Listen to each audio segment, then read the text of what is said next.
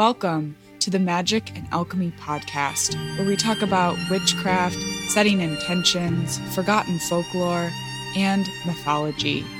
Created by Tamed Wild, magickandalchemy.com is a collection of stories, rituals, and articles crafted by a variety of creators and writers, including myself, Kate Belew, and my co host, Kristin Lisenby.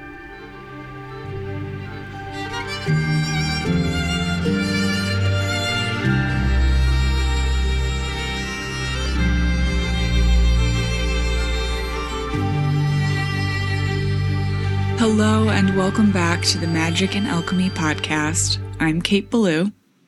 And I'm Kristin Lisenby. Hi, Kristin. How are Hi. the Azores today? How are my favorite goats? And also, of course, Eric.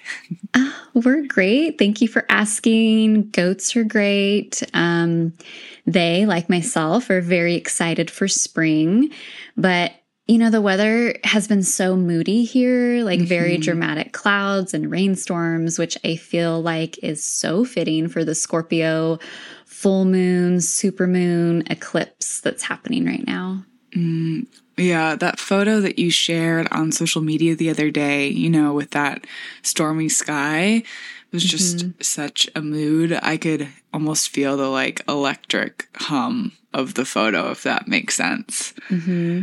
I've been wanting one of those thunderstorms here where the sky just like turns green. Yes. Like from my like Michigan past. mm-hmm. Um, and I'm sure, you know, we're both Scorpio risings. I know I am, but I'm sure we both are just feeling it with this Taurus and Scorpio eclipse axis, right? Oh, absolutely. And, you know, they say you're not supposed to do much gardening during eclipses, sort of like how some warn that we shouldn't do spell work during eclipses. But mm-hmm. I just believe in working with whatever free time you have. And so I've been in the greenhouse the past couple of days, planting and transplanting all the things because most of the seedlings uh, we had started earlier this spring died when we went to California. So I feel the pressure to fill the garden right now. So, you know, maybe this is me inventing things, but I kind of feel like the greenhouse might work like a protected and shielded place, if you know what I mean. Yes, I like that thought. I'm curious, are you working with any seasonal plants right now or have any, I don't know, plant related plans for Litha? Mm, you know, I've been working a little magic with Lady's Mantle, which has been really mm interesting. Um, and I know that we talked about her with uh, Val of Woodspell Apothecary um, a couple yeah. of months ago. You know, and of course, my ally Oak, um, I'll definitely need to spend a little bit of time with over the solstice, and and we'll actually just talk more about Oak in a bit here. Yeah, I'm really looking forward. I can't wait to talk more plants today.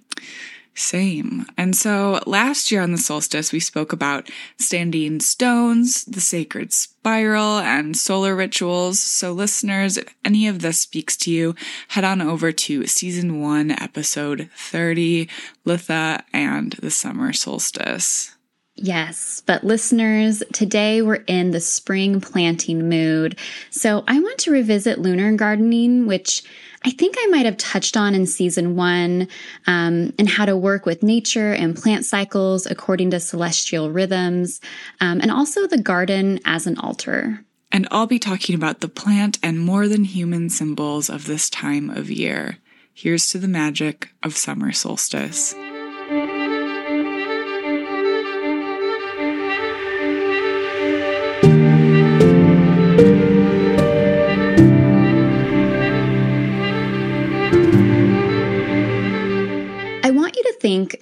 Act of gardening as a spell and the physical garden as your altar.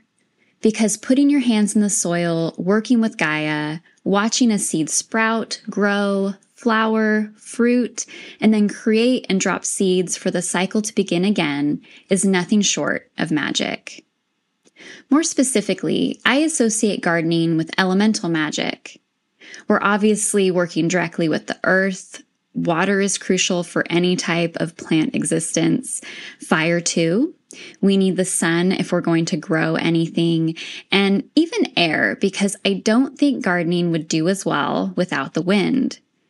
Wind carries seeds and pollen and pollinators, and can also rid plants of pests. The wind makes our plants work a little harder, so they're stronger, more resilient, which is why our house plants or greenhouse plants will often wilt and sometimes die when moved outside. Gardening also involves working with the element of spirit because, in my opinion, gardening can absolutely put you in touch with the divine. It really is a spiritual process. Absolutely. And you know, I'm here talking about lunar gardening today, and I want to touch on some of the science behind it and all that practical stuff. But I also have to talk about the magical bits because gardening really does feel like an offering to the goddess, both in the lunar and earth mother sense. That's why I like to treat my garden as I treat my altar. When the moon is waxing, it's said the earth is breathing out. In the ritual sense, we plant intentions at this time. We focus on increase and expansion, growing things, and we do the same in our garden altar. When the moon is ascending or waxing, aka getting bigger, we're going to physically plant seeds in the ground, usually for above ground flowering or fruiting plants.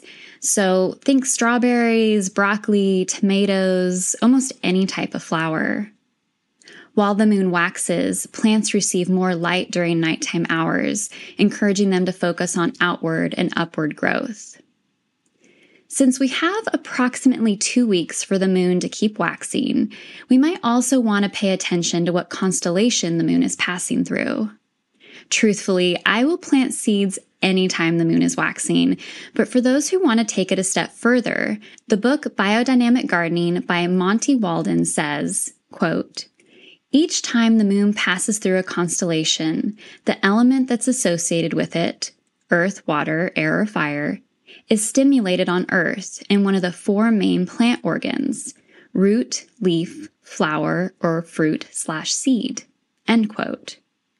So, right now, as we record, the moon is passing through Scorpius or Scorpio, which is associated with the leaf organ of a plant. The book says Scorpio is, quote, the most versatile sign under which to work leaf crops in either hemisphere, and especially for sowing them up to a full moon, end quote. That means anytime the moon is moving through Scorpio, Pisces, or Cancer, the water signs, this is considered a leaf day crops like lettuce or herbs like parsley, um, plants that we harvest for their leaves, should be tended to at this time if we're following a lunar gardening schedule. I won't get into specifics, but there are also fruit days, which apply to fire signs Sagittarius, Aries, and Leo. Root days, which is when the moon is moving through earth signs like Capricorn, Taurus, and Virgo and flower days, which happens when the moon is moving through air signs, so Gemini, Aquarius, and Libra. And side note here if you're a flower witch or somebody who loves freshly cut flowers, flowers cut on flower days, so again, when the moon is moving through an air sign, will last longer and be more fragrant than flowers cut during other times. I love this. And I bet those days are such potent days to make flower essences too. Absolutely. They must be. That's a really great question. I'll have to look that up. Mm. Back to moon phases, back to our altar. Now it's nearly a full moon. Just like during a full moon, we're harvesting our intentions via ritual or spell work of some sort. If our intentions, you know, have come into fruition, that is. So the full moon is a great time to harvest some things in the garden as well. Full moons are a popular harvest time for many above ground fruiting plants. And this all has to do with the moon's gravitational pull and its influence over our water tables. Since the gravitational pull is strong at a full moon, water content, um, you know, pretty much everything is pulled up to the top. So your tomatoes and your berries will be juicier if harvested on the full moon. And it goes the other way for harvesting root crops on the full moon, I should say, because the high water content means they will have a greater chance of spoiling and they won't store as well. I've also heard some people say that the best time to germinate or plant seeds is a few days before the full moon. Again, this is because the lunar energy's uh, gravitational pull is at its strongest, which draws water up to the top of plants and seeds and also the soil. When the moon starts to wane, gravitational pull begins to ebb and the water goes back down into the roots of a plant. This is a great time to plant root crops, potatoes, carrots, garlic, onion, ginger, um, turmeric, what have you. Mm. While plants are focused inward at our garden altar, so are we with our spell work. We're not so much focused on outward expansion, but decrease, what we can get rid of, what's holding us back and weighing us down. As the moon nears crescent and then dark, we might be focused on banishing, cutting cords, or root development. And that's exactly what we mimic in the plant world. You know, we're pruning, we're giving um, our plant homemade pest repellent, lots and lots of weeding and nurturing the soil.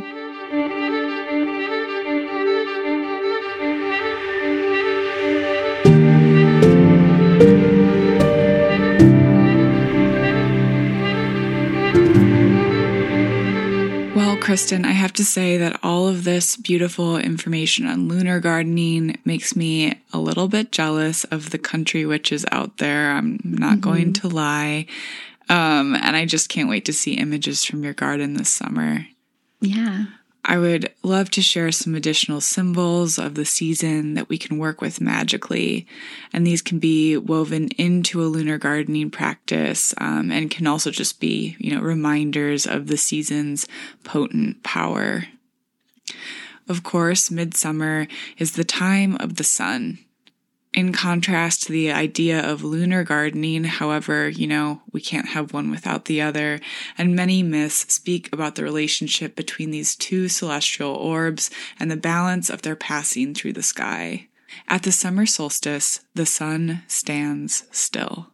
I love tree magic, and so as far as herbal friends during this time go, I have to mention my herbal ally, oak. Oak is life, protection, strength, and portal magic. The oak is linked with the summer solstice in folklore and legend as the doorway into our inner realms and the new cycle of the year that is about to begin. Folklore teaches us that the summer solstice is the festival of the Oak King. And in myth, there is an ongoing conflict, or I like to think of it as a dance, between the Oak King and the Holly King, one superseding the other at each solstice, with each ruling for six months. This myth could be summarized as the battle between these opposite powers winter and summer, darkness and light. If you can, during this time of year, look for an oak tree in your garden, in a park, uh, in a picture book that you can build a relationship with and sit with. Traditionally, and for generations, people have sat beneath the mighty oak to gain strength and spiritual renewal. Sitting with oak helps to bring the inner world into perspective. It allows for new understanding to grow like the acorn and decisions to be made from a new place of balance. From the herbal world, daisy is a beautiful midsummer herb referencing love, luck, and good omens. In Norse mythology, the daisy is sacred to the goddess Freya.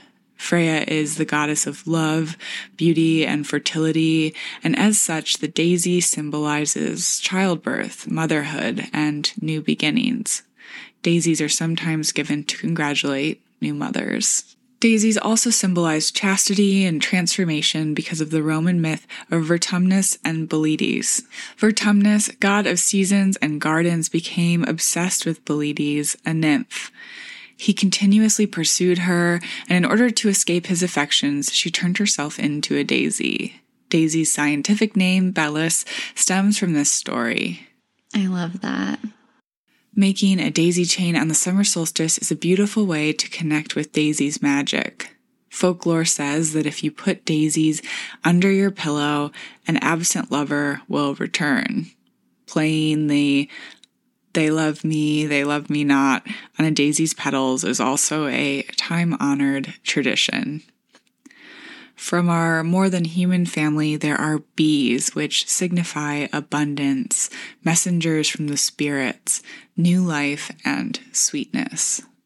Bees have been tied to the sun since ancient times as they were believed to be the tears of Ra, the Egyptian sun god. A handful of years ago, I went to the Museum of Jurassic Technology in LA, which is one of my most favorite museums ever. But listeners who have been, let me know. Um, but there, I'll never forget about learning of the telling of the bees. So, from an article on JSTOR called Telling the Bees by Colleen English, quote, this practice of telling the bees may have its origins in Celtic mythology, where the presence of a bee after a death signified the soul leaving the body.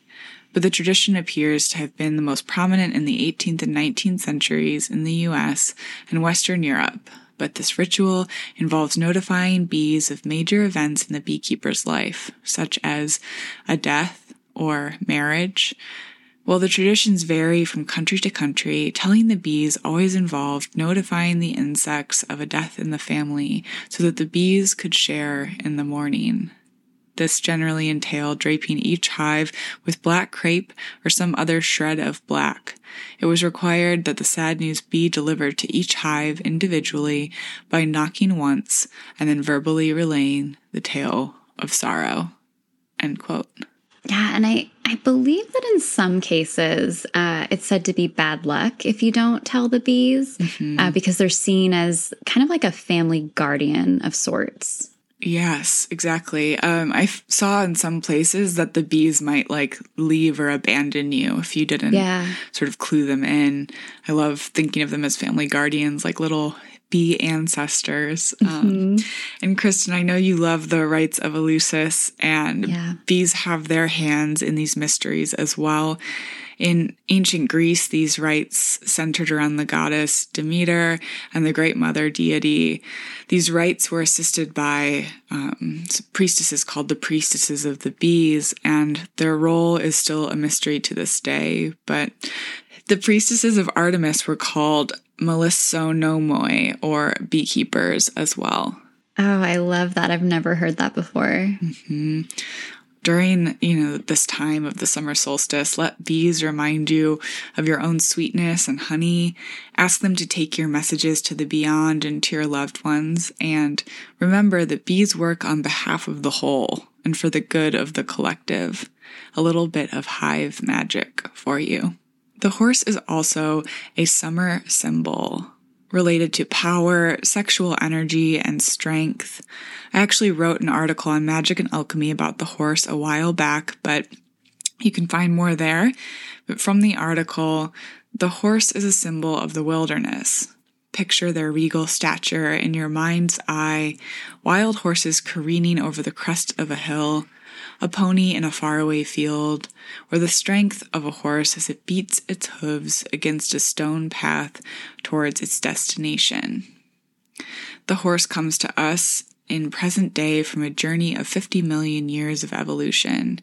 We tamed some horses while some remained wild, and horses have worked in partnerships with human beings in travel, war, agriculture, and labor. The horse knows us across the barren, the lush, and the in between of history. Horses pierce the veil of folklore and of our collective consciousness. They gallop across the pages of our sacred texts and myths, and the horse appears to remind us of our own inner strength. This is not brute strength, but rather a steady strength. The horse knows how to tap into inner resilience, to move swiftly across the mountain. The horse asks us to know ourselves capable and to not delay in action. On the back of the horse, the knight is able to slay the dragon. The horse is the vehicle for facing down fear. The horse knows the importance of fear and the importance of the next evolution on the other side of fear. Where in your life do you feel restrained? Horse asks us. The horse knows what true freedom, expression, and authenticity feel like. They embody it with each step they take, demonstrating extreme presence. How in your life can you break free of restraint and what exists beyond the walls of what you've already known? Change is scary, but not changing is even more frightening. During the summer solstice, ride horses back on your way to freedom. And finally, of summer solstice symbols, our friends, the butterflies. Butterflies are connected to the ever moving and flowing cycles of rebirth and also have and conjure a deep connection to the soul. Much like bees, butterflies can be seen as messages or messengers from the beyond, or even a symbol of the soul itself, traveling back earthside to say hello. Butterflies can paint pictures of transformation and process. I often think about the quote in Be Here Now by Ram Dass, where he wrote, It's only when caterpillarness is done that one becomes a butterfly. That again is part of this paradox. You cannot rip away caterpillarness.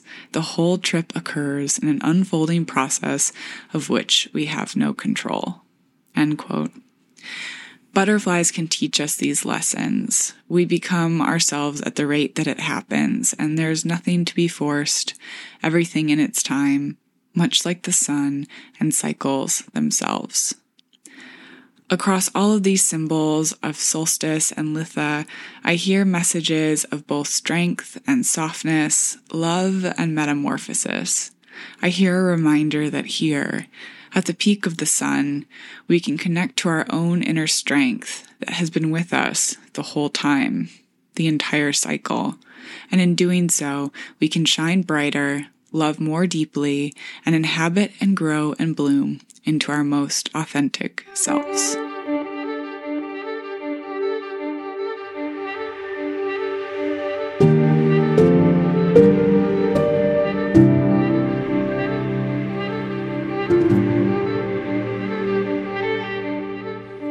Thank you so much for joining us today on Magick and Alchemy, a podcast from Tamed Wild. Again, we're Kristin Lisenby and Kate Belew. You can find us online at Easton Alchemy and at K8 Belew. Send us all of your questions, comments, or just say hello via email at podcast at tamedwild.com. You can view all the amazing offerings from Tamed Wild on their Instagram at Tamed Wild or on the blog magickandalchemy.com. Tune in to next week's episode where we talk about fire magic. Just a reminder that magic and alchemy are always available to those who know where to look for it. So mote it be or something better. Until next time.